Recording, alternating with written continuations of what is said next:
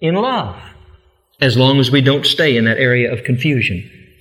Shaken in our mind because of the senses, our senses.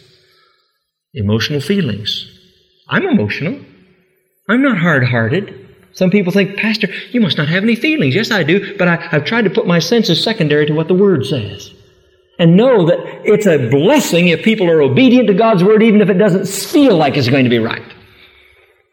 Instability. First thing was confusion. Second is instability.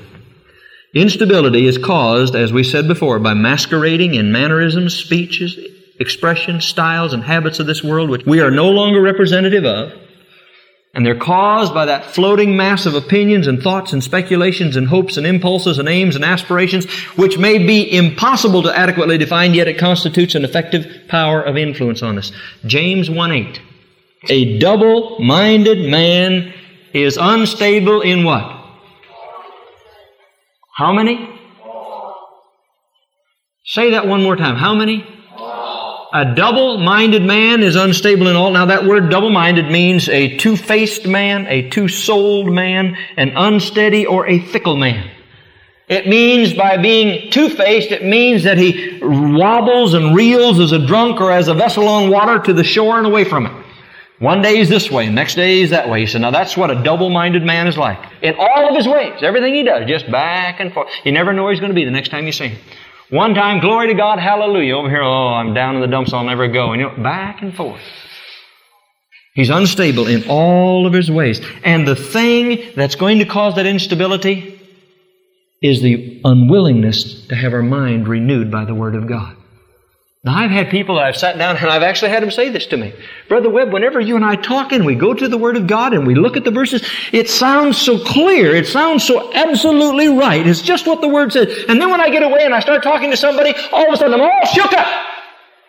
And I come back and saying, it surely can't mean that. he says, then I come and talk to you again, and it just seems like there is no other answer. That's exactly what the Word of God. And I go over and talk to someone else. I come back and say, Pastor, isn't there another answer? What is it? It's instability because it's not been renewed by the Word of God. The mind has not been renewed to where it doesn't make any difference what I feel, think, or anything else. It's does the Word teach it? If I am convinced that's what the Word teaches it, it doesn't make any difference of the circumstances. It's the best. Our emotions are we going to be shaped by the Word, formed by the Word of God. This my mind is my mind. I'll think what the Word of God I know what I feel. I know the empathy. I know the emotions I feel over here. I cannot become involved in that emotional situation. I have to come back and say, what does the Word of God say? Here's what the Word of God says. Now my hand is my hand. It will obey me. My mind is my mind. It will obey the Word of God. Now I know, and my heart goes out to this situation over here, but I cannot let that sway me from what God's Word says because there are a lot of people that I don't want to have to tell them that they're going to hell. But if the Word says they're going to hell, then I've got to teach them that the Word says they're going to go to hell. There are a lot of people who say to me, Brother Webb, I believe that there's a heaven, but I don't believe that there's a hell. I don't ever want to hear about hell. And I have to say to them, you know, it doesn't make any difference what you think or what I think. It doesn't make any difference whether you believe in hell or not. I'm sure God didn't a, send a fire crew down there to put it out just because you don't believe in it. It's there. Now, what are we going to do about it? God did not prepare hell for you. He prepared it for the devil and his angels. But if we choose not to live with God here on earth, then that same choice will take effect in eternity. God gives you the opportunity to choose where you'll spend eternity. He brings the truth to you, and what you do with that truth determines your destiny. Now, that's hard. How many of you have been in churches where they don't preach the gospel of Jesus Christ? I've gone into 20 some denominations when I used to be in church bond financing. I went into churches and they said, Pastor, do you want to preach here? We'd like to have you preach while you're here. Speak on stewardship. I said, well, I'll be glad to, but uh, it, you want me to preach a message? I said, now you know my background. I'm an evangelist. I will preach. Well, go ahead. Churches that did not believe in the new birth experience. And I would get up and get share my testimony and bring out scripture verses and all the way down the line. I had to. I didn't be offensive to them. I just simply shared with them what Jesus had done in my life. And consequently, later on, I saw people that got saved. Now, the cruelest thing I could have done would have been to have gotten up and appeased and gone along with what they thought.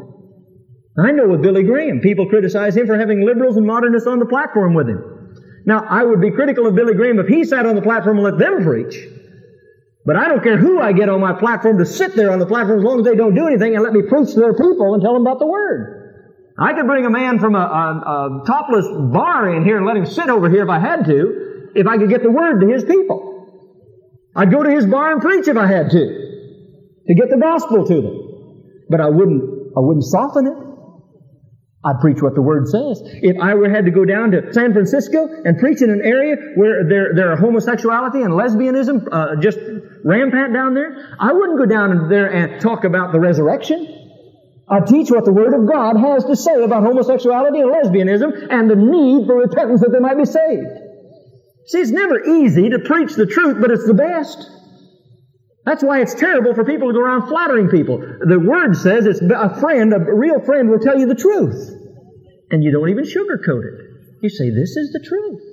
And if you're not shaken in your mind and are anchored in the Word of God and your mind is renewed to the Word of God, that doesn't become a difficult thing to you because you're not concerned about what they think about you. You're concerned about what they think about the Lord. I mean, you've already died. You lost your reputation at Calvary. And you can love them with a deep love. And I, when I say that I'd go and preach to that type of person, I would preach it with a deep love. You know, but by the grace of God, there go you and me. That's right. If it weren't for the grace of God, I'd probably be in prison myself today. Just the grace of God is the only difference between us. So I don't go and say, boy, I'm really going to lay these guys. I, am going to go and share the love of God and what God has to say to them. That there is a redeemer. There is a remedy. There's a sickness, there's a disease, but there's a remedy, and that remedy is in Jesus Christ. And the same thing is true. People say, you mean to say that marriage and divorce and remarriage, that remarriage is the unpardonable sin? Absolutely not. It's the same as every other sin in the world. Repent of it, turn your back on it, trust in the shed blood of Jesus Christ, and you'll be saved. It's like any other sin. 2 Corinthians, the 10th chapter and the 5th verse. I said that one of the causes of instability is not knowing that your mind is yours. 2 Corinthians, the 10th chapter. 2 Corinthians 10, verse 5. Let me start with verse 3. For though we walk in the flesh, we do not war after the flesh. For the weapons of our warfare are not carnal, but mighty through God to the pulling down of strongholds or fortifications, casting down imaginations or reasonings and every high thing that exalteth itself against the knowledge of God, and bringing into captivity every thought to the obedience of Christ. You know, I could spend a lot of time on this verse, but I just don't feel like I dare tonight. But just first of all, let me tell you that that word casting down actually means flinging down throwing it against the ground very, very hard. Every thought to the obedience of Christ, casting down every imagination, bringing every thought into the obedience of Jesus Christ. Now, what kind of thoughts are you to bring into the captivity and to fling down? Every imagination, every thought that exalts itself against what? The knowledge of God. What is the knowledge of God? Where do we get our knowledge of God? From the Word. Paul's saying be very, very careful. Now we're in a warfare. It doesn't make any difference. You see, the devil will try to bring in imaginations and speculations and ideas and philosophies and get them to all be rolling around in our mind that it might exalt itself against the knowledge of God. He says, now those things that are in your mind, cast them down. Put them down. Don't have anything more to do with them. Get rid of them. If they exalt themselves against the knowledge of God, that's sin. That's very clear, isn't it? Now, when we come into these different doctrines that are not easy, we've got to be able to weed out, because our mind is ours, we've got to weed it out according to the knowledge of the Word of God, knowing that our mind is ours and we're responsible for it. We've got to weed out that which is uh, shaking our mind, making it unstable, because it's not based upon the Word of God. It's based upon our senses here. He says, take those imaginations and those things and throw them to the ground and bring every thought in your mind into the obedience of Christ. Now, who does it sound like is supposed to do that? Well, I'll just let the Lord work all that out in my mind. Mm-mm. Hand, don't you hit somebody tonight. Close, open, close, open, point. Mind, don't you allow imaginations in there anymore. I am having my mind renewed by the Word of God. I'll only think those things which are true, which are honest, which are just, which are pure, which are lovely, which are of good report. That's what I'm going to think on mine. Now you cut out thinking about anything else. I rebuke any other thoughts in the name of Jesus. Emotionalism, sentimentalism, I'm going to fling them down in the name of Jesus and bring them all those thoughts into the obedience of Jesus Christ. Isn't that what it's saying? That's exactly what it's saying. Your mind is yours. You bring it into captivity and quit letting your mind fly off into all these sentimental, emotional areas. Fling them down. And that includes, of course, fear and loneliness and resentment and anger and depression and unworthiness and sickness and headaches. All these other things that we receive. Fling them down. Don't have anything to do with them. Even if the devil's been jerking on your bell string ever since you're a little person, begin to cut that string off and say, now I'm listening to a different drum beat. I will not think upon these things anymore. That's why he said, finally, brethren, whatsoever things are true, and so forth. See why I said God showed me that this is what we need to understand in order that our minds can be renewed and that we won't have all this floating to the shore and away from the shore and back to the shore and away from the shore, which we have in our emotional experiences because they're not renewed by the Word of God. What does the Word of God say? That's where it stays. Oh, but right here. But brother, what? no, the Word of God says this. But if you could just understand it, back here to the Word of God, fling those imaginations down. What does the Word say? That's where I stand. That's what Paul's saying. These sentimental and these emotional appeals are not going to come to my mind because they are exalting themselves against what I know to be the knowledge of God's Word. And the Word of God is going to be first in my life. God help us not to be shaken in our minds. Now you see, we have to come to that place where we fling down those other imaginations and the fear of men and emotionalism and sentimentalism and all the rest of it. That's what God's Word says. And that's where I stand. Now, people are going to get mad at you. They're going to come right up in your face and scream at you. And if you're unstable and you're, you're confused, you're going to go, oh, oh, oh more, I, maybe, maybe I missed something. Mm. My mind is renewed by the Word of God. What does the Word of God say? Now, if you aren't sure what the Word of God says, I trust before this is all over with, you will know what the Word of God says. I'm simply helping you to walk through the water that I walked through for two years, now three years. See, the place where today I can honestly tell you, do I believe in tongues? Yes. Do I believe in healing? Yes. Do I believe in deliverance? Yes, I do. Do I believe that it's necessary to repent of all your sins in order to make Jesus Christ Lord of your life? Yes, if the Word of God says I need to repent of those sins, and that if I commit those sins and live in those sins, I can't go to heaven, that's what the Word says, that's what I believe. But what do you think? People always will say to you, like they say, well, what do you think about it? I said, wait a minute, it doesn't make any difference what I think. Yeah, but what do you think? I said, I think the Word of God. Well, what do you think the Word of God says? I don't think what the Word of God says. I know what the Word of God says. Have you studied it? Well, I, what does the Word of God say? Well, how about this verse over here in Hezekiah 8, 18 that says, you know, completely out of context. What? No, that's not what it's saying at all. Let's go through it. Oh, well, I just don't feel. It doesn't make a difference what you feel. Now, where does it say you're going to get saved by feelings? Where does it say you're going to have the peace of God by feelings? Through the knowledge of the, and understanding of God's Word, we come into a place of victory in Christ and know that we stand in the hope of the glory of God. Not shaken in our mind, not in unstable, not in confusion. That's what the Word of God says. Now, you know, once you get there, glory to God, it doesn't hurt a bit anymore. It Doesn't make any difference what people think of me anymore. I simply say to them, please, in the name of Jesus, if I'm wrong, please show me from the Word. And none have been able to do it thus far.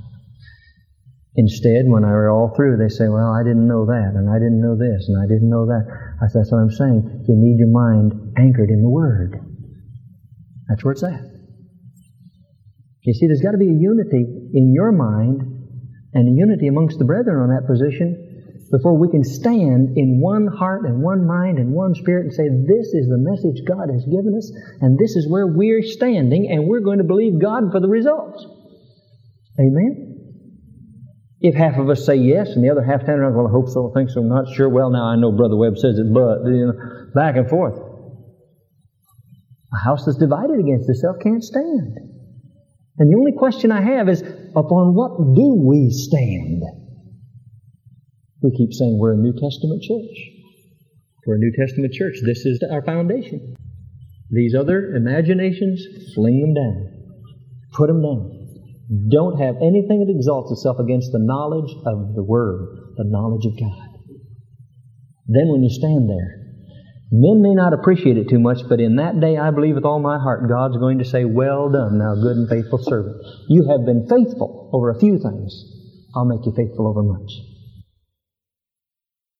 Philippians chapter 4, verse 8. Can you say it with me? Finally, brethren, whatsoever things are true, whatsoever things are honest, whatsoever things are just, whatsoever things are pure, whatsoever things are lovely, whatsoever things are of good report, if there be any virtue, and if there be any praise, think on these things. Let's do it one more time. Philippians, the fourth chapter, and the eighth verse. Philippians 4 8. Finally, brethren, whatsoever things are true, whatsoever things are honest, whatsoever things are just, whatsoever things are pure, whatsoever things are lovely, whatsoever things are of good report, if there be any virtue and if there be any praise, think on these things. Father, in the name of Jesus, let the Holy Spirit cause these words to live in our hearts. Cause these words to change and transform our lives. In Jesus' name, amen. You know something? I have found out that the only way that we can learn is when we keep getting truth upon truth upon truth. I'm not going to review that long, but you see, well, on Sunday nights, there's some people that haven't learned that the churches are open on Sunday nights too, and they missed what I say on Sunday night. So in order for them to get from Sunday morning to Sunday morning, I have to give them a little bit of what I said on Sunday night. So quickly listen and I'll tell you what we're talking about. We're talking about the symptoms of an unrenewed mind, a mind that has not been renewed by the Word of God. What are the symptoms? And I said, first of all, that the symptom is confusion.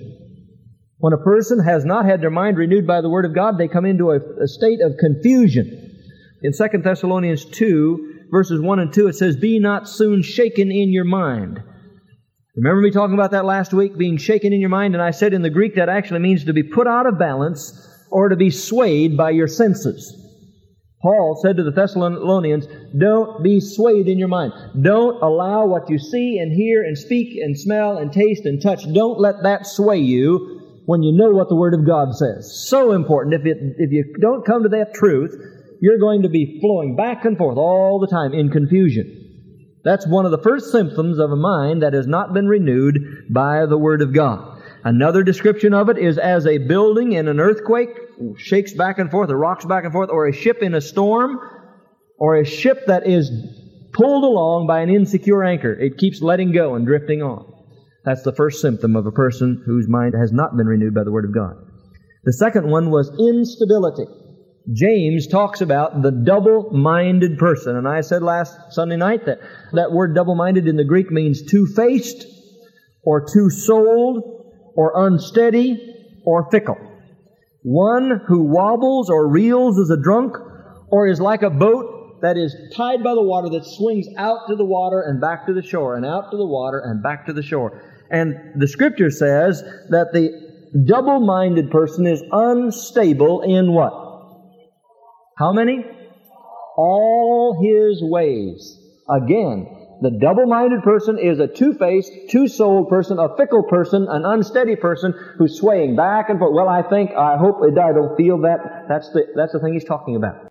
Now that's a symptom, again, of the unrenewed mind. The mind that has not been renewed by the Word of God. And we said several weeks ago that Romans 12, 1 and 2 declares that if we have not had our minds renewed by the Word of God, we're in open rebellion to God.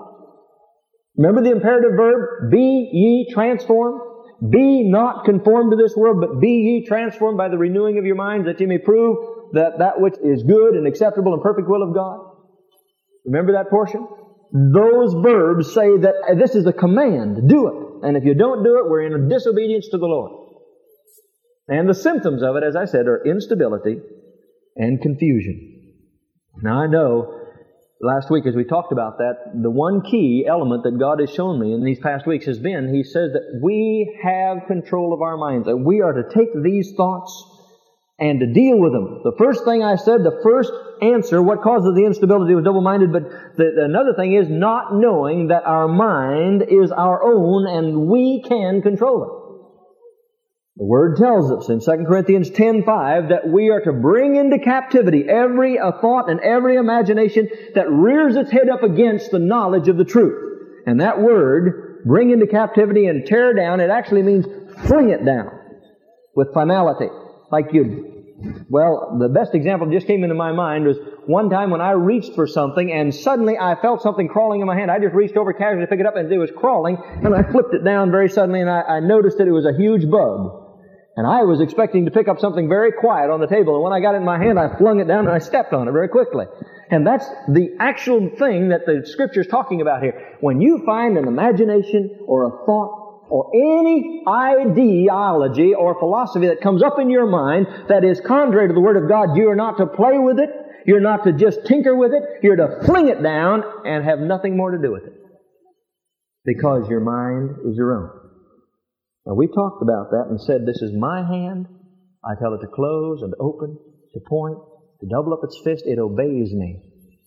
And my mind is my mind. If you and I can learn, grasp that truth, it will transform our minds. We're to take any other thoughts contrary to what the Word says and fling them down, have nothing more to do with them. Second thing is, the second cause of instability is failing to recognize that renewing our minds is our work and it's not God's work, is what brings on instability.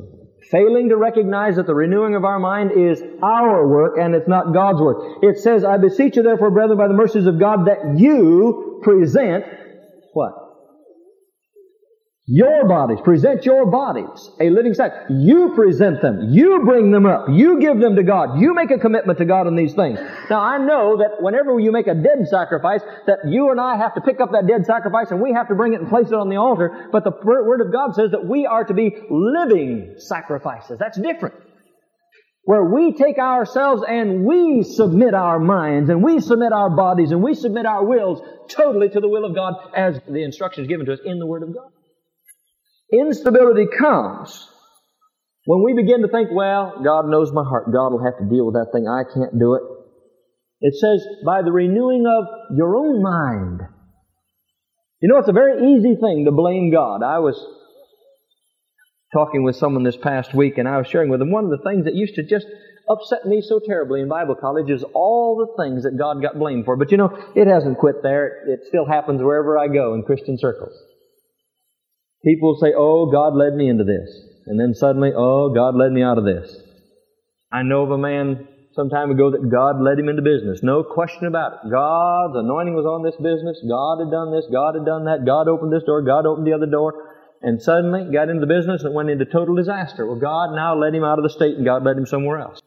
I wonder how many times we blame God for our own inefficiency and inadequacies. In Bible college, I used to see these guys come down the hall and dancing into the dormitory. Oh, glory to God, the Lord led us to get, oh, she's a beautiful, wonderful girl. It's just amazing. The Lord just brought her all the way from such and such and me all the way from such and such and now we're together. It's just God's perfect will. I just know it. God did this. And three weeks later, you'd see them, and they're running with someone else and say, well, what happened? Well, the Lord just led me and said that wasn't the one, so I'm going to be going with this one over here. I thought, Lord, I, you know, now you know that's very possible for us many, many times when we come into an area and we see that we have instability and confusion in our minds. To say, well, God knows my heart. God, the truth is, He does know our heart. God really does know our heart, and He understands that we're not willing to stand on the principles of God's Word that says we have a responsibility, and God won't accept the blame for it. That's why He said, put on the whole armor of God, that you may stand. He didn't say so that I can put starch in your belt, and put a, a, a two before down your spine and put braces on your knees, he says, so that you can stand. Put on the whole armor of God. We have a responsibility there. That you may be transformed by the renewing of your mind. You know, the Word of God tells us in 1 John 3 8, the last part of it, For this purpose the Son of God was manifested that he might destroy the works of the devil. Jesus came and did all that needed to be done to destroy the works of the devil. Does Jesus have to do anything else today to destroy the works of the devil? How much more does he have to do? I know there's some religions that say that we have to add to the sacrifices or the sufferings of Jesus. But the Word tells me once for all it was completed. Now, if Jesus has done everything that needs to be done and you and I are still having a problem, who's to blame? God? If you and I know that Jesus paid the total price and all the works of Satan have been destroyed, and you and I still feel like we've got a, a tin can tied to our tail on a tin roof, and we're running up and down in confusion and instability, who's to blame? I beseech you therefore, brethren, by the mercies of God, that you allow Him to renew your mind. No. I beseech you therefore, brethren, by the mercies of God, that you allow God to present your body as a living. No. God says, you. I beseech you that you, as an act of your will, you present your body to me. You draw nigh to me, I'll draw nigh to you. Isn't that what it says? God says, You didn't choose me, I chose you, but now that you've come, I'll take you as far as you'll let me take you. I'm going to shake your glass once in a while to show you if there's any coke in the glass. I'm going to shake you up once in a while. And then once you see it, don't say, Ah, I'm dead, I'm through, I'm finished, I'm no good. Instead, say, Lord, thank you for letting me see what's in that glass. Now, in the name of Jesus, my mind is my mind. My body is totally committed to Jesus Christ, and I will think only what is consistent with the Word of God. Philippians 4 8. Satan says, get mad. No, that isn't just, that isn't pure, that isn't holy, that isn't true, that isn't lovely, that isn't of good report. No. I will not get mad in the name of Jesus. Well, I can't do that, Pastor Joe. Oh, there's that unrenewed mind again. Why can't you do it? Well, I've just been there all the. There's that unrenewed mind again. I beseech you, brethren, let your mind be renewed. You do it. How? Finally, only think on these things. But I've thought anger all my life. That's right. I thought fighting all my life. I thought violence all my life. I thought getting ahead for myself all my life. But you know, there had to come a time when that was renewed. How many of you, you don't have to raise your hand, but how many of you used to be able to make the air pretty well blue around you before you were a Christian? What happened? Oh, well, that's all put aside. Your mind was renewed in that area, wasn't it? How many of you believe that healing is for today? How many of you believe that before you were saved? Okay, not too many. Your mind was renewed, wasn't it? God, give me the wisdom to know how to get this truth across to you to where it doesn't just come up here, but it gets down here. And I know people say, Brother Webb, I hear what you're saying, but boy, it, Satan keeps getting the victory over me in my mind, and I don't understand. Why is he doing this? How is he doing it? Through ignorance? Now you say, how you like that? Preacher stand up there calling me ignorant. No, I'm not saying that. I'm saying that his only possible way of getting victory in your life and mine is through ignorance, first of all, our ignorance of the Word. What does the Word say? Ye shall know the truth, and the truth shall set you... What's free? Is free constantly being in bondage in your mind? Ye shall know the what? What is truth? Come on. The Word. Ye shall know, let's, let's put that in there. Ye shall know the Word, and the Word shall set you free. Can't we do that? Say that. Ye shall know the Word, and the Word shall set you free. Most people in most churches, thank God it isn't true always, but in many, many churches today, the people that are having difficulty are the ones that come in on Sunday morning with their mouths open like a baby sparrow and say, stuff it in, preacher, it's got to last all week. They don't know what it is to feed themselves on the Word of God. They don't know what it is to grow, and they wonder why they're having spiritual problems. They don't know anything unless they learn John 3.16 in Sunday school. Oh, they'll give a perusal, they'll give a, a fast skimming of the Word of God, they'll read their verses in the morning, read them at night, and they forget it. And they say, I don't understand why I have all these problems. I'm a Christian, I keep asking God to set me free, and I keep asking God to help me, and I keep asking God to, to, to, to bring my mind and make it to do what He wants it to do. No, no. Ye shall know the truth, and the truth shall set you free. Now, you have to know the Word, and the second thing, by knowing the Word, you need to know God's power. Ephesians, the first chapter. Look at Ephesians for a minute. I want you to see something that Paul desired for all Christians. Ephesians chapter 1, verses 15 through 22. Ephesians 1, verse 15. Wherefore I also, after I heard of your faith in the Lord Jesus, and love unto all the saints, cease not to give thanks for you, making mention of you in my prayers, that the God of our Lord Jesus Christ, the Father of glory, may give unto you the spirit of wisdom and revelation in the knowledge of Him. Now, in other words, Paul says, I'm praying that you'll have wisdom and revelation in the knowledge of Christ. The eyes of your understanding being enlightened, that ye may know what is the hope of His calling, and what the riches of the glory of His inheritance in the saints. Now you notice it doesn't say our inheritance in Christ. We have an inheritance in Christ. But he's talking here about by our eyes being open and our understanding being open, that we'll begin to understand what Christ's inheritance in us is. Now remember, there can be no inheritance until what takes place first? There somebody has to die. We could not inherit eternal life in Jesus Christ until first of all He died, and then He rose to be the testator or the, the administrator of, of His own will. But here he says that with our eyes being opened and our understanding being opened and enlightened with spiritual truth, that we'll be able to comprehend Christ's inheritance in us. It'll cause us to understand what it means to be dead, a living sacrifice. Dead indeed unto sin and alive unto God. He says, until your eyes are opened and you understand these things, through the, the Word of God, you'll never be able to come into the place where God can begin to have His inheritance in you and me. Alright, now let's go on. Verse 19. And what is the exceeding greatness of His power to usward who believe according to the working of His mighty power? He said, until we know by wisdom and understanding and revelation through a knowledge of the Word of God, we'll never be able to understand His exceeding power to us. That's why I said the reason Satan has most Christians on the run is through ignorance of the Word and God's power, and they'll never know these things until they know what the Word says. Is that true? That's what Paul's saying. Which he wrought in Christ when he raised him from the dead and set him at his own right hand in heavenly places where far above all principalities and power and might and dominion and every name that is named, not only in this world, but also in that which is to come, and hath put all things under his feet, and gave him to be head over all things to the church. Now, for those of you that were never in some of the sessions where we taught on deliverance, this may be of interest to you, and it may cause you to understand a little bit more what Paul's talking about here. And something that we need to understand more so we'll know our position in Jesus Christ. The scripture says that Jesus is now been raised from the dead and set in heavenly places far above all principalities and powers. Now I know there are a lot of people today that think that Satan is sitting on their tail all the time. Sitting on their shoulder and pounding on their ear all the time.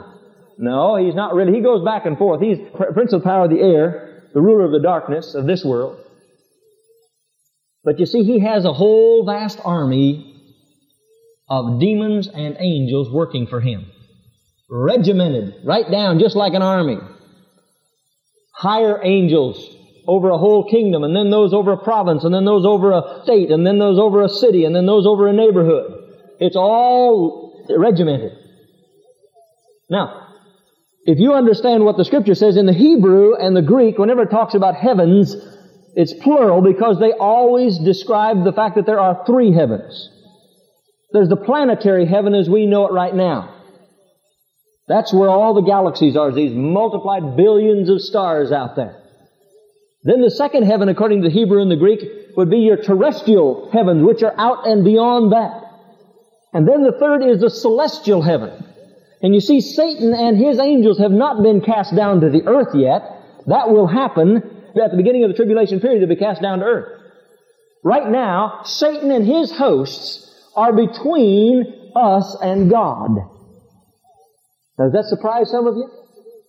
They dwell in the terrestrial. They were cast down out of the third heaven into the second heaven, and that's where they dwell right now in the second heaven. And so every time you and I pray, those prayers have to go right straight through. If you don't believe that, read Daniel. When, when Daniel prayed, that prayer had been hindered by the prince of Persia, the angel. The satanic angel of Persia was keeping God's angel from bringing the answer to Daniel. But now I want you to see something. When Jesus rose from the dead, The Word says He went through the planetary heavens and through the terrestrial heavens and all the enemy's ground into the celestial heaven and is seated at the right hand of the throne of God, making intercession for us, so that Satan and all of his hosts are under His feet.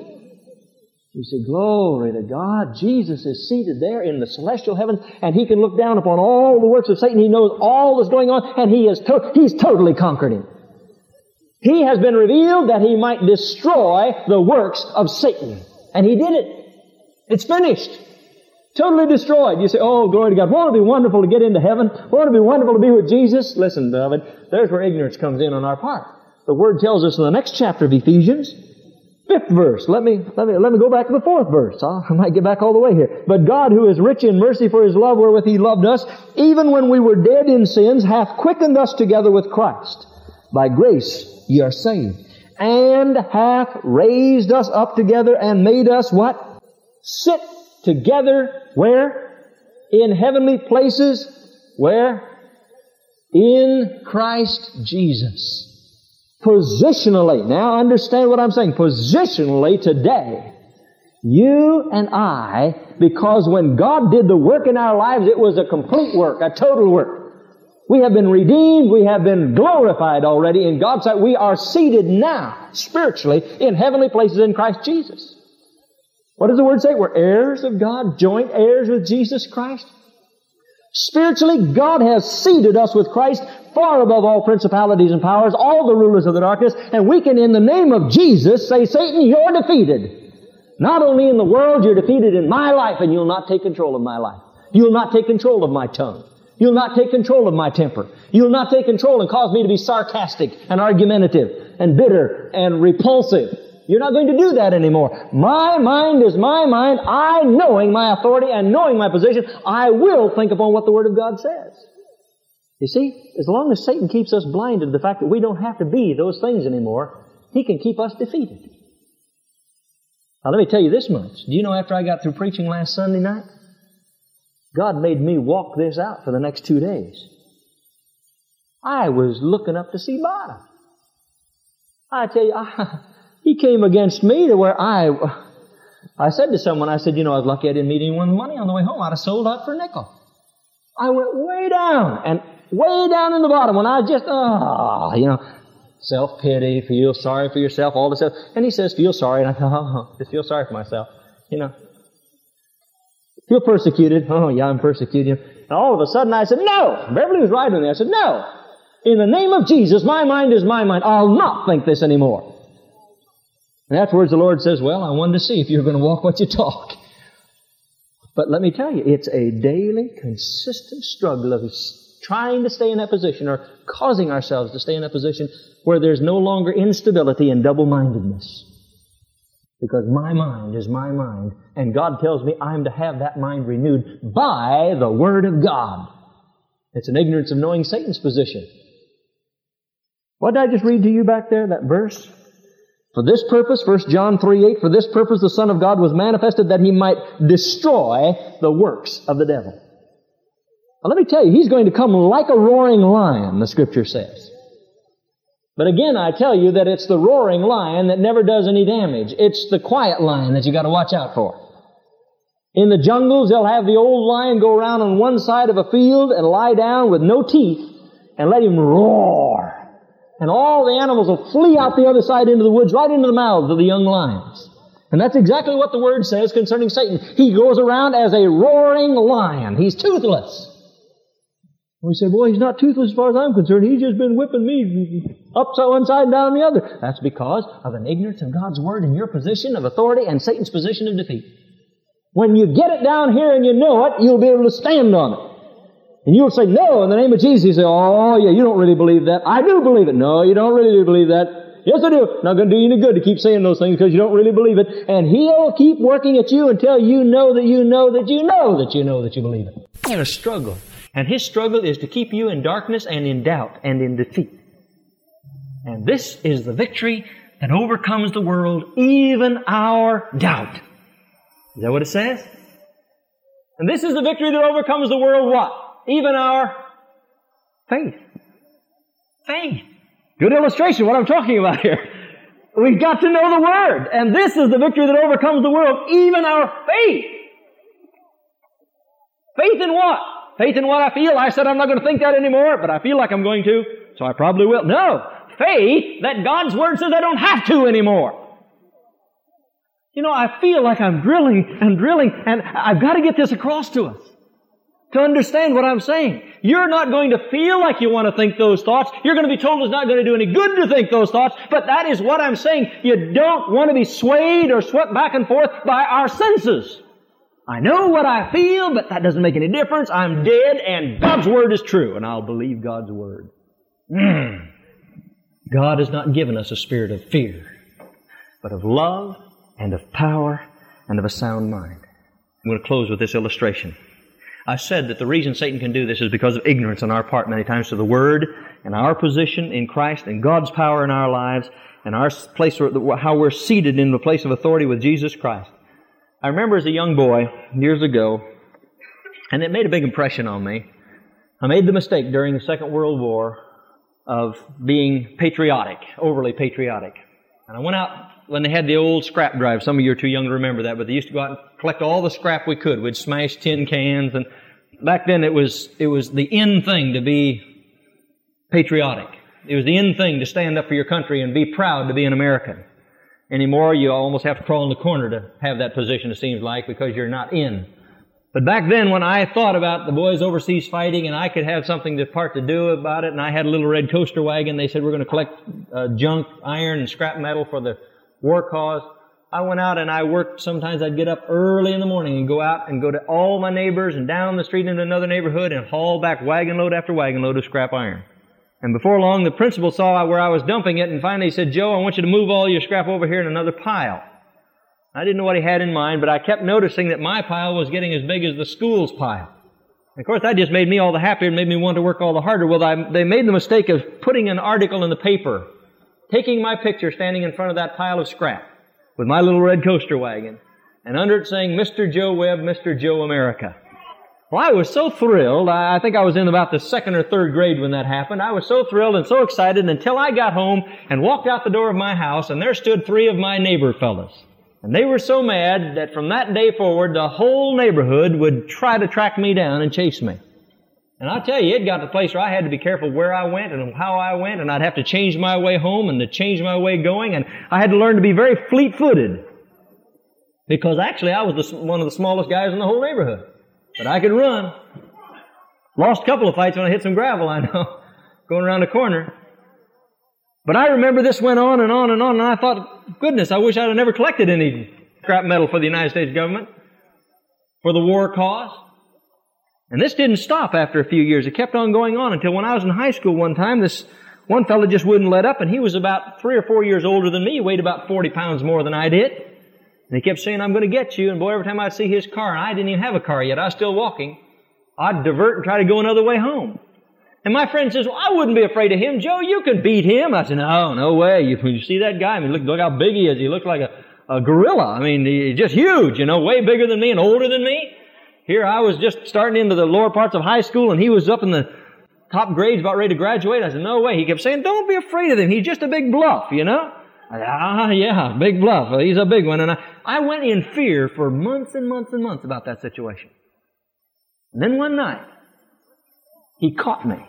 And I knew I could either end up like, you know, in a heap or do something about it. So in fear, I took this fellow's word for it and I said, I'll try. And I tore into him. And you know something? In a few minutes, I had him flat on his back by both ears and banged his head a few times on the ground, and he gave up.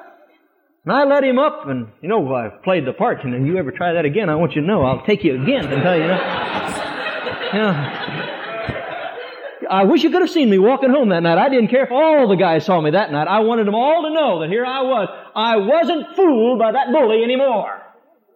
I had gone for months in ignorance thinking that he had a victory over me and if he ever got a hold of me, he's going to clobber me. And I, I really believed it. Now nothing changed except suddenly I found out that I was believing a lie. And I can't tell you what that did for me. Until I found Jesus Christ from that day on, I began to set up a regimented, programmed schedule of going back to every one of those guys that had been beating on me for years, and I was methodically taking them on. You see, I went from a stage of fear to cockiness now. Why? Because I didn't have to believe that I was defeated already all, back there all the way through. I lived in fear and defeat for years until finally one day, this friend of mine kept saying, you can do it, you can do it, you can, and I did it.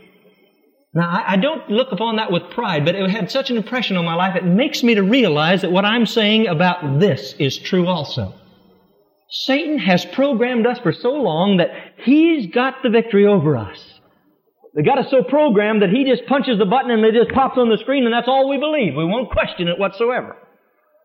And it's time for us to plug into another pole.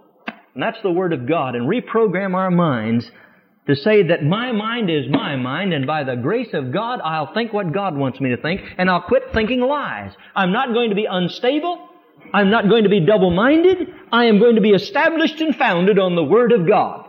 Now when we begin to do this, we're going to see God begin to change our lives so radically that the world will begin to wonder what it is that's come into our lives and make us to be what we are. I see so many Christians keeping this front out in front. Oh, glory to God. Hallelujah. Praise the Lord, you know. But in, inside they're just in constant turmoil. And they've never learned yet that Paul said that for a purpose under the anointing of the Holy Spirit, that when we get our minds renewed, we'll come into a place of being steadfast, unmovable always abounding in the work of the Lord. Did you hear me? When do we come into that? When our minds are established on the Word of God. I may think something, I may feel something, I may taste something, but that is nothing. What does the Word of God say? Then we can put our foot down and say that far and no further. That's a place of victory. In Jesus' name, Father, we confess that unless we allow the Holy Spirit to convince us of this truth, we'll go through life defeated. God grant it that it would be not so. Instead, we'll say from the bottom of our spirits, all to Jesus I surrender, all to Him I freely give. That He'll have first place in our lives. The Word of God will become our map. It will become a light unto our path and a lamp unto our, our step. In the name of Jesus, I ask that this truth will be ministered to our spirits to where we'll never be the same. That we'll begin to speak it, we'll begin to confess it, we'll begin to walk it day by day. With your heads bowed, I'd like to ask you to make a confession with me this morning. It's one thing to hear a truth, it's another thing to speak it with our mouth. I confess that I'm a believer. Can you say that if you're a Christian this morning? I confess that I'm a believer. My mind is my mind. By the grace of God, I've been washed in the blood of Jesus, and I'm determined that my body will be a living sacrifice to Him. I yield it to Him completely. And I declare, because I'm a believer, my mind will be renewed by the Word of God. I reject instability. I reject double-mindedness in the name of Jesus. God's Word is true. God's Word is clear. My mind will be renewed. I will think God's Word. I will confess God's Word. Those things which are true and honest. Those things which are just. Those things which are true. Those things which are lovely those things which are of good report. In the name of Jesus, I will cause my mind to think these thoughts. And trust the Holy Spirit to give me discernment. In Jesus' name, amen. Philippians, the fourth chapter, the eighth verse. You know it yet? Finally, my brethren, right? Finally, brethren, whatsoever things are true, finally, brethren, whatsoever things are true, whatsoever things are honest, whatsoever things are just, whatsoever things are pure, whatsoever things are lovely, whatsoever things are of good report, if there be any virtue, and if there be any praise, think on these things. We have been talking about the renewed mind now for several weeks. In Romans 12, 2, it says, Be not conformed. And we've stated that to be conformed to the world is to be in rebellion to God, in total disobedience to God. Be not conformed to this world. And we began to talk what it meant to be conformed to this world. And we said that the basic reason for all of this is an unrenewed mind, a mind that has not been renewed through, to, and by the Word of God. Through the reading of the Word and obedience to the Word, our mind becomes renewed.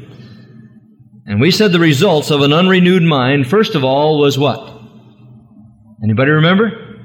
The first result of an unrenewed mind was confusion. Remember that. If you see someone that's in confusion, mark it down. They have an unrenewed mind. And I told you that confusion is to be put out of balance or to be swayed by our senses. Again, by those five senses what we see, smell, hear, taste, and feel. Confusion comes by not taking what the Word says, but what we feel, or smell, or taste, or see, or touch, or hear.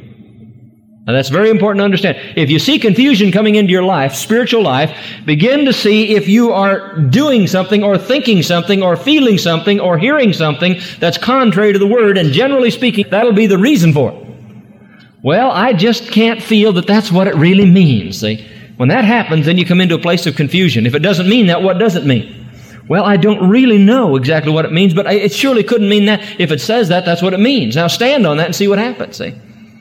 The second thing that it brings was what? Confusion and instability.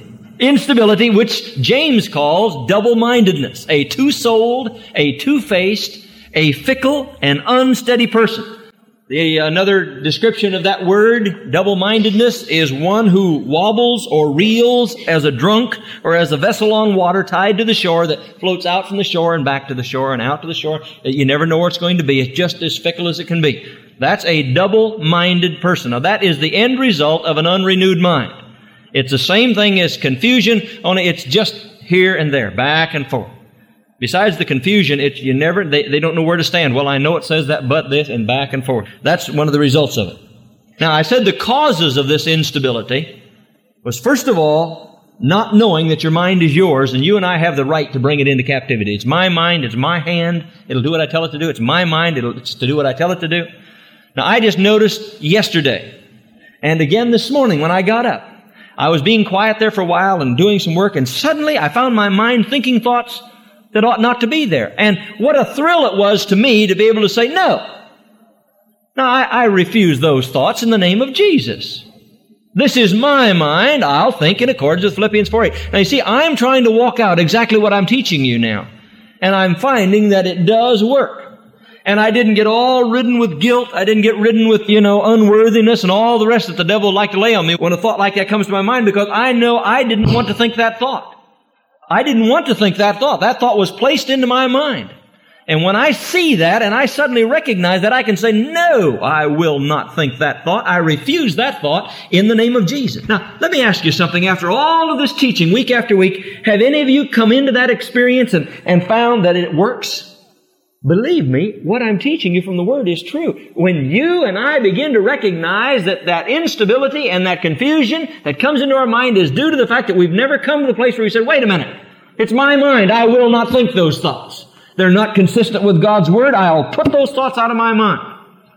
Now, you know something? I had to do that in relationship to my series on marriage, divorce, and remarriage. I had to do that, but I didn't know what I was doing when I did it. I don't know why the Lord has always made me do that. He brought me into a time of deliverance before I ever knew what deliverance was. And in this situation, I finally had to come to the place I said, I feel like I'm being flopped back and forth here. I've got to stand on something. And like Billy Graham, when he started to go into the ministry, he went out in the woods and he said, Now God, I have been to a seminary and I found out they said that some say the Word of God is the Word of God, the others say that it becomes the Word of God. Some people say it contains the Word of God and I've got to stand somewhere. And he says, I'm going to stand on 2 Timothy 2.15. I'm going to stand on the verse also that says, all scripture is given by inspiration of God. All of it. And if it isn't true, then Jesus was fooled because he said to those in his day, search the scriptures all of them. In the books of Moses, in the books of David, in the books of Solomon, and in the books of the prophets. Check them all out because they tell of me. Now, Jesus, he said, God, I make a stand. I don't care what all the other people, theologians say. I'm making a stand that God's Word is true because it says it's true. And you know, God honored that decision. Now, again, I don't care what they, those thoughts may be that are coming to you. And unless you're a, a totally abnormal person, you're going to have thoughts come into your mind, thoughts of fear or unworthiness or anything. And you don't have to think those thoughts. If they're not consistent with Philippians 4 8, you don't have to think about them. In fact, you can refuse to think about them.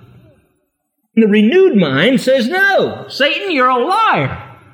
Jesus has delivered me. He said he would, he did. I, you're, get away from me in Jesus' name. And instantly it was gone.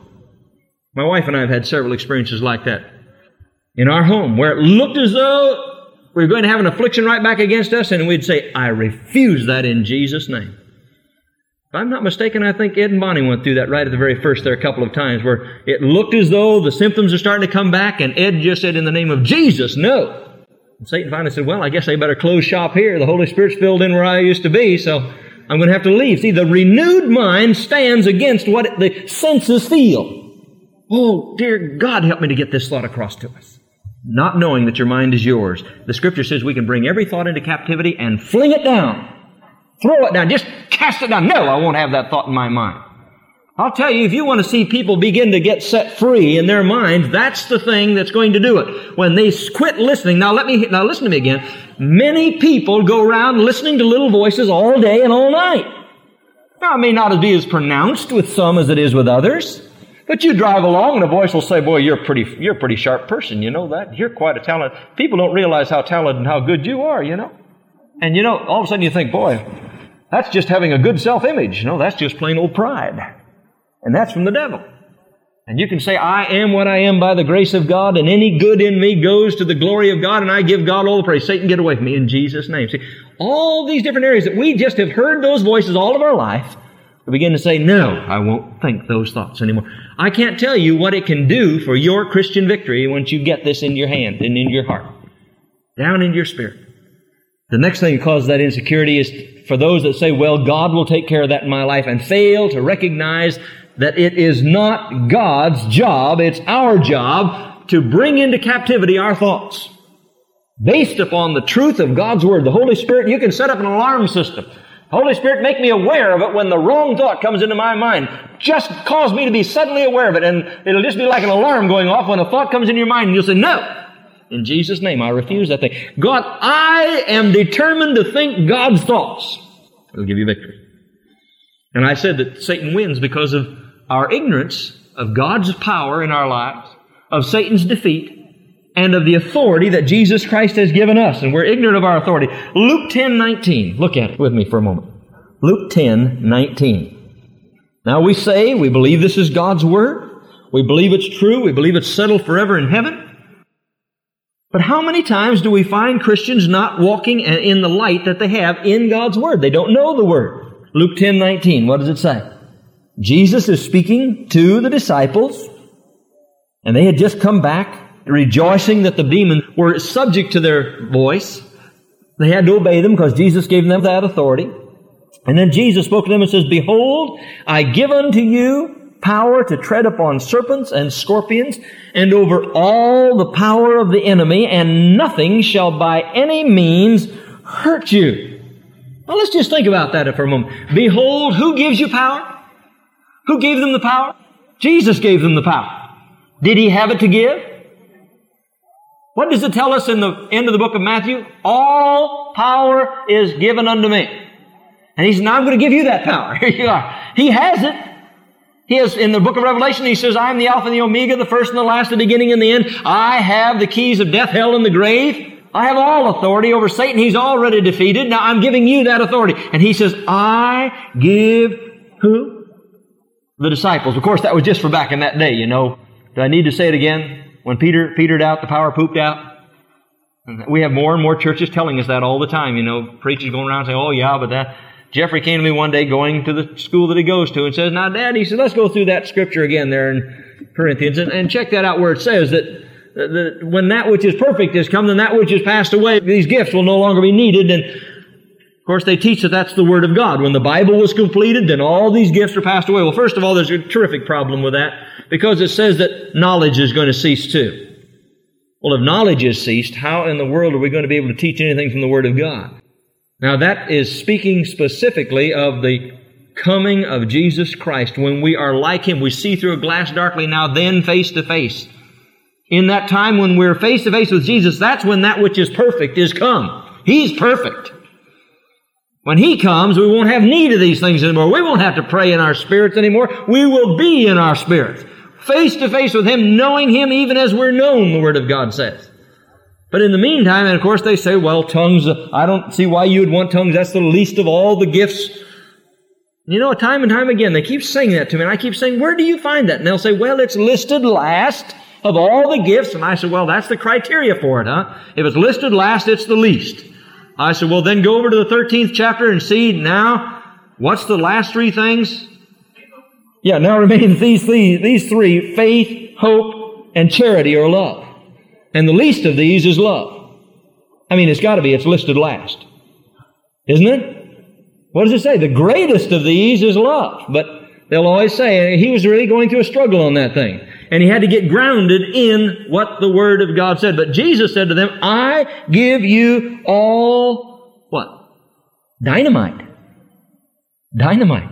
That's the same word that was used in Acts 1 8, but ye shall receive dunamis, dynamite, explosive power. After that, the Holy Ghost has come upon you. And he says, Behold, I give you power or dynamite over how much?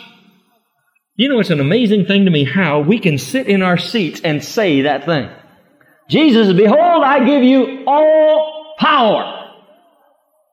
How much? Well, not quite all, Lord. It's surely not all. All power. Over what? Over all the power of the enemy. Jesus said, I give that to you. I give that to you. Does that sound like defeat and discouragement and depression and unworthiness and everything? Does that sound like that to you? Jesus said, I'm going to give to you all, right now, I give you all when? He breathed on them, they received the Holy Spirit, but we've received the Holy Spirit too. He said, I'm giving you all power, dynamite over all the power of the enemy. And nothing shall very often hurt you. Is that what it says?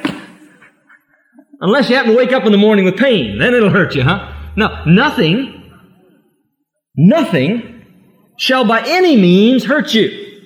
Now, what I'm trying to do is get our minds renewed again by the Word of God. I'm trying to show you where we walk. We walk, oh, this is going to happen. I know things aren't going to work out right. Things can't possibly. All these thoughts come into our mind from Satan trying to defeat us. And we have to be able to say, no, the Word of God says, behold, I give you power over all the power of the enemy. Satan, you're defeated. You will not win in this situation. I don't care what it looks like. I don't care what it smells like. I don't care what it feels like. I don't care anything. I will stand on the Word of God.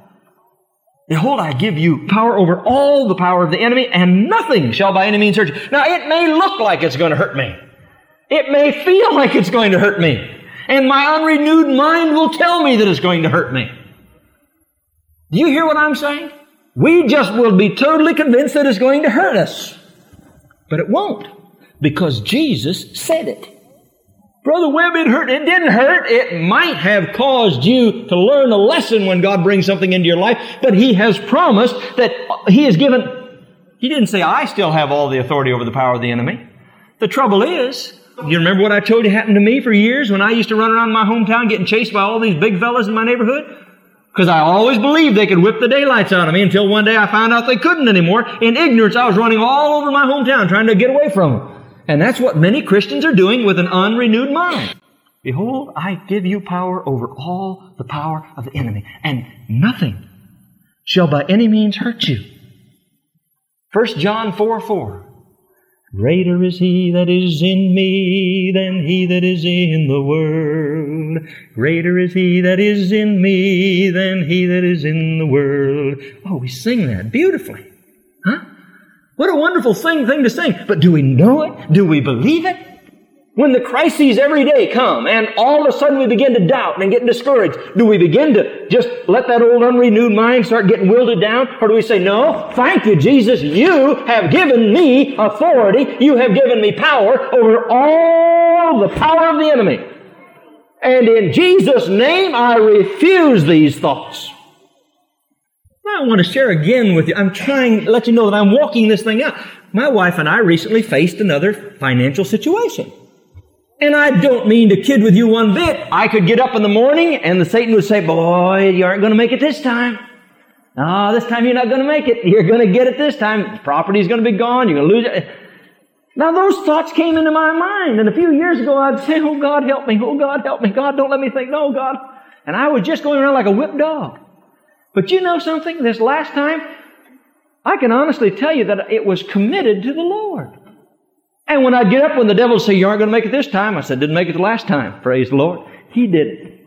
See, he's in control. It's not mine, it's his. Oh, yeah, but you're going to go under this time. What can I lose? It's not mine in the first place. It's his. I'm his. So if I lose it, praise the Lord. Satan, get away from me. Jesus says he'll supply all my need according to his riches and glory by Christ Jesus. And fella, that's a good bank account. It's not influenced by inflation or recession or depression.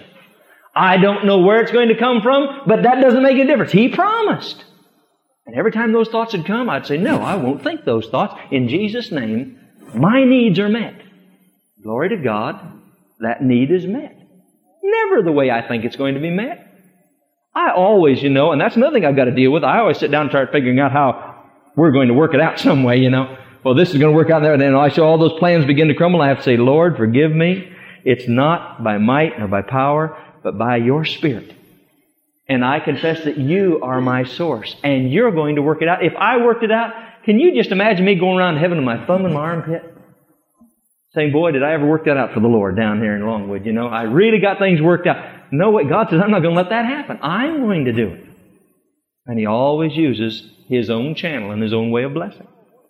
Now, I'm saying that because Tomorrow morning you're going to get up and you're going to think about what Pastor Webb said to you, I hope. you Don't forget it that quickly. And Satan's going to come against you with a thought, and I hope you'll realize that what I'm teaching you is not just some theory that I got out of some ivory tower. It works. My mind is my mind, and I can determine, based upon God's Word, what I'll think. And if I can't, then my mind needs to be renewed in these areas. 2 Corinthians 2.14. Look at it for a moment with me. 2 Corinthians 2.14. I saw something here. I don't know what all the theologians would think of this, but I saw something here that kind of excited me. 2 Corinthians 2:14. I noticed it doesn't say now thanks be unto God who always causes us to triumph in Christ, but instead it says now thanks be unto God what?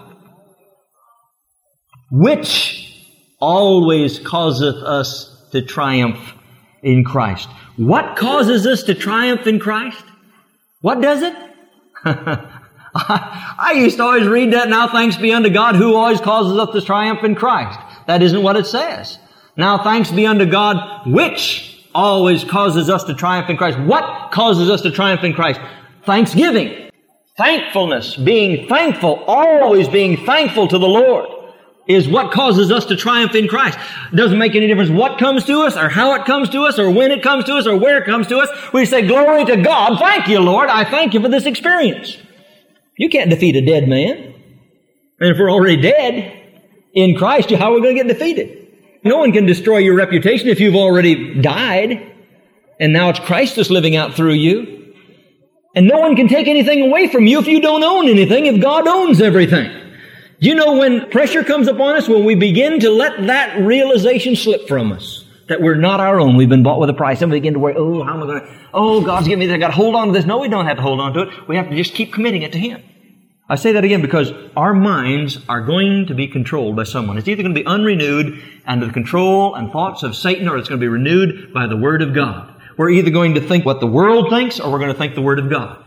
We're going to either think what Satan has to teach us about lust, or we're going to know pure love as it's described in the Word of God. We're going to either know fear or we're going to walk in faith. We decide this. We're either going to know worry or we're going to know peace. We're either going to know anger and hatred or we're going to know forgiveness as it's described in the Word of God. I'll share with you right now. Just listening the other day to Frank Hammond, another set of Frank Hammond's messages on deliverance. And this is the first thing he brought out, of course, when he was talking about it. He said, it is impossible for a person to have a meaningful deliverance experience if they are unwilling to forgive everyone of everything in every situation. Absolutely impossible. We can think unworthiness, we can think loneliness, or we can think, according to God's Word, of what our position in Jesus Christ really is. A beautiful picture of this is found in Joshua, the first chapter. One of the first verses I memorized when I was a new Christian was Joshua 1 9. Be of strong and of good courage, and be not afraid, neither be thou dismayed, for the Lord thy God is with thee whithersoever thou goest. But Joshua 1 8 has a tremendous message to it. Joshua 1 8 says, This book of the law, what, what book is that now? What book was that? To the Jews at that time, what was it? It was the Pentateuch, wasn't it? It was the laws of God. It was the books of Moses. Now today we have a more complete book, but God was saying to Joshua back there with just the books that he had in hand, he said, This book of the law shall not depart out of thy hand. But, no, I'm what does that say? Out of what? Well, he must have had to confess what the word said. Is that what it is? That's right. You know that those Jewish children had to memorize the first five books of the Bible by the time they were 12? But the, every Jewish child had to memorize the Pentateuch by the time he was 12. And now, not just memorize it because you can get it here and not get it here. He said, now, this shall not depart out of your mouth. Speak it. But thou shalt meditate therein whenever you get a few moments off. No. Thou shalt meditate therein day and night. Now, he, he gave him a, a premise, and then he told him what the promise would be. Get the premise and then see the promise. He said, don't let that word depart from your mouth, but meditate on it day and night therein, that thou mayest observe to do according to all that is written therein. You get that? Get it in your heart, bring it out of your mouth, meditate on it every day, what it's really saying, and then become a doer of that word. What it says do. Well, it can't mean that. Do it. Well, it surely couldn't mean do it. Now, what is the promise that goes with that? And then, underscore and then in your Bible if you want to, and then. There's the promise.